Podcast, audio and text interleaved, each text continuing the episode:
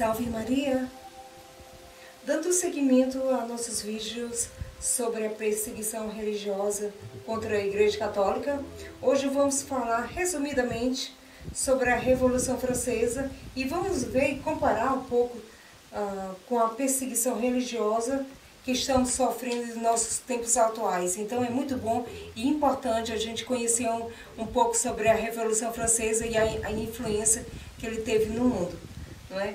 E a campanha para destruir o cristianismo na, na França durante a Revolução Francesa começou bem no início da Revolução Francesa, em 1789, e teve como objetivo dessa campanha né, uh, de acabar também com as, é, do governo se apropriar da propriedade privada das pessoas e também e também se apropriar da propriedade da igreja e, por fim, a fé cristã, a fé católica.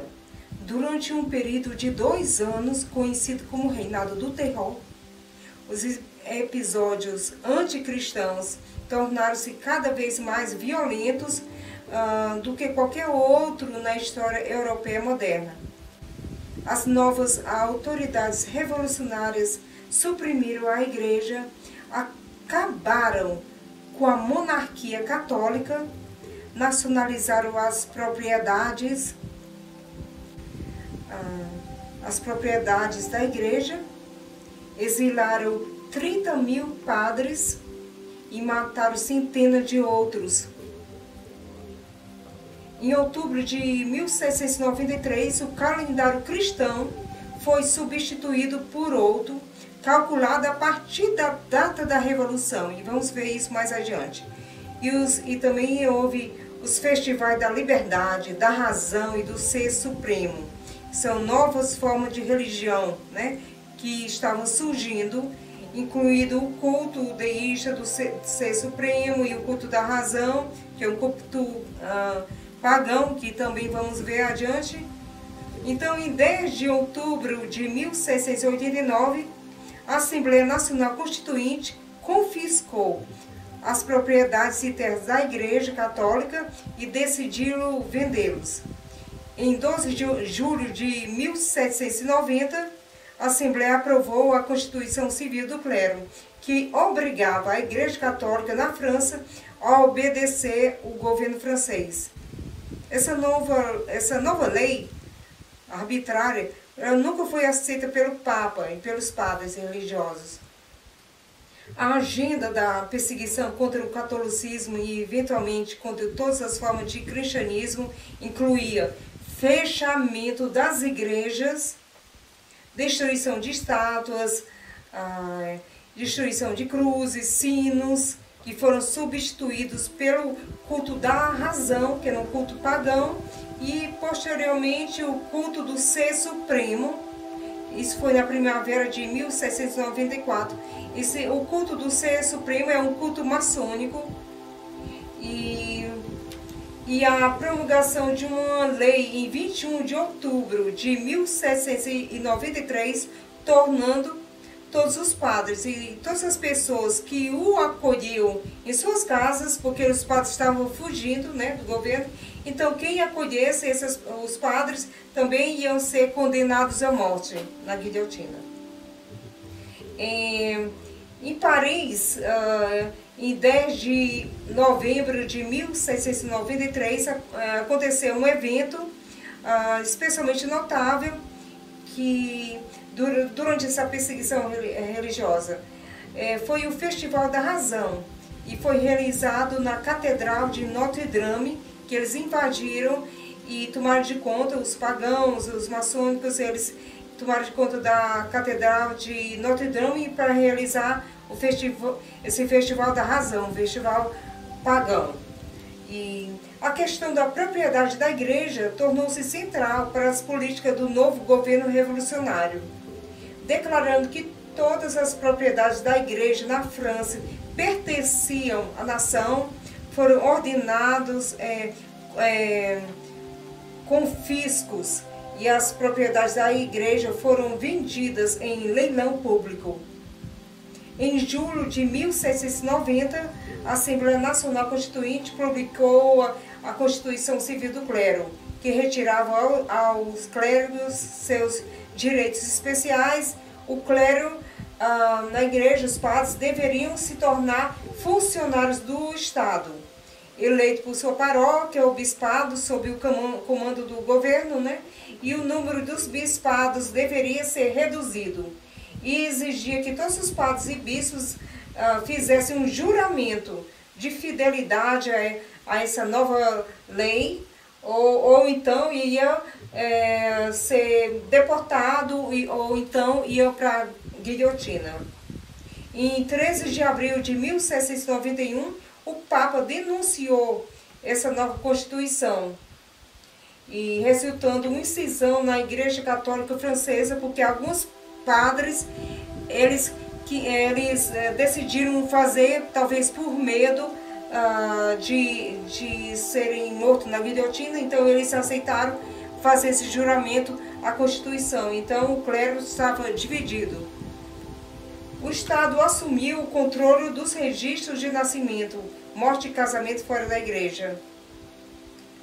Em Paris, durante o período de dois dias, começando em 2 de setembro de 1792, enquanto a Assembleia Legislativa se dissolvia num caos, três bispos da igreja e mais de 200 padres foram massacrados pela eh, multidão enfurecida que estava sobre o domínio do governo isso constituiu parte do que viria a ser conhecido como Massacre de Setembro. Leis anti-igreja foram aprovadas pela Assembleia Legislativa e, e sua sucessora, a Convenção Nacional, bem como os conselhos uh, é, em todo o país. Né? E em novembro de 1793, o Departamento de Conselho aboliu a palavra domingo no calendário o calendário gregoriano, um instrumento decretado pelo Papa Gregório é, é, terceiro, em 1580, 1582, foi esse calendário, calendário é, gregoriano, ele foi substituído pelo calendário republicano francês, que aboliu o sábado é, tirou também os dias santos e qualquer referência à igreja. E a semana de sete dias se tornou a semana de dez dias. Então, por dois anos, toda a França foi obrigada a seguir essa semana de dez dias. E, e logo ficou claro, porém, que, no, é, que esses dez dias, é, nove dias consecutivos e só um dia de descanso, né? Isso ficou demais, né, para ele. Então, consequentemente, o calendário gregoriano foi uh, voltou em 1695. Ah, sob ameaça de, de morte, prisão, recrutamento militar e perda de renda, cerca de 20 mil padres foram forçados a abdicar e entregar suas cartas de ordenação e 6 mil a 9 mil deles é, concordaram ou foram coagidos a se casar. Muitos abandonaram totalmente seus deveres pastorais. No entanto, alguns dos, dos padres que renunciaram continuaram secretamente ministrar, fazendo missa ah, né, em privado, né, ministrar ao povo. No final da década, cerca de 30 mil padres foram forçados a deixar a França e várias centenas que não foram embora foram executados. Muitas é, paróquias francesas ficaram sem o serviço de um padre e privadas do, do sacramento, não tiveram missa por muito tempo, muitos anos, né? Então, qualquer padre que não fizesse o juramento à Constituição enfrentava a guilhotina, ou então a deportação para a Guiana Francesa. Na Páscoa de 1694, uh, cerca de 40 mil igrejas da França é, ainda estavam permanecendo abertas, mas muitas foram fechadas, vendidas, destruídas ou convertidas uh, para outros usos. E essas igrejas que estavam abertas, eles estavam sob o domínio do governo, eles uh, não podiam fazer nada sem a autorização do governo. Os efeitos de longo prazo ah, na proibição da prática religiosa na França foram significativos. Muitas pessoas que foram proibidas de praticar sua fé católica foram proibidas de ir à missa, elas nunca mais voltaram à sua fé. E aqui nós vimos a comparação com, com nossos tempos atuais, onde as igrejas estão fechadas, e quando terminar essa pandemia, quem vai para a igreja? Então, agora continuando sobre a Revolução Francesa, passeatas contra a igreja foram organizadas pelo governo. E, e o arcebispo de Paris foi forçado a renunciar às suas funções e substituir sua mitra pelo boné da liberdade, um, um boné de cor vermelho, cor comunista vermelho. E mudaram-se os nomes das ruas e lugares com qualquer conotação religiosa, nome de santos e tudo, foram substituídos. Né? E os feriados religiosos foram proibidos e, e foram substituídos por feriados para celebrar a colheita, né? E outros símbolos não religiosos. Ah, então, toda a, a França estava se tornando pagã. Muitas é, igrejas foram convertidas em templos da razão, que é templos é, pagãos, né? No, no qual é, se realizavam cultos deístas pagãos. Ah, mas a população local muitas vezes se revoltou contra essa perseguição religiosa. E chegou um momento que eles forçaram até os padres que tinham renunciado a, aos, seus, é, aos seus deveres sacerdotais, né? E eles é, forçaram é, e pressionaram os padres a fazer a missa novamente. Então, esse, e também o culto. Agora eu queria falar sobre esses cultos que estavam havendo na Revolução Francesa. O culto do Ser Supremo, que é um culto da maçonaria, substituiu tanto o catolicismo como seu rival, que era o culto da razão que era o culto pagão. Ambas essas uh, duas novas religiões tiveram uh, vida curta. Apenas seis semanas antes de sua prisão, em 8 de julho de 1794, o, o ainda poderoso Robespierre liderou pessoalmente uma vasta procissão através de Paris até o Jardim das Tulheiras, em uma cerimônia para inaugurar essa nova religião, mas a sua execução ocorreu pouco tempo depois, em 28 de julho de 1794, né?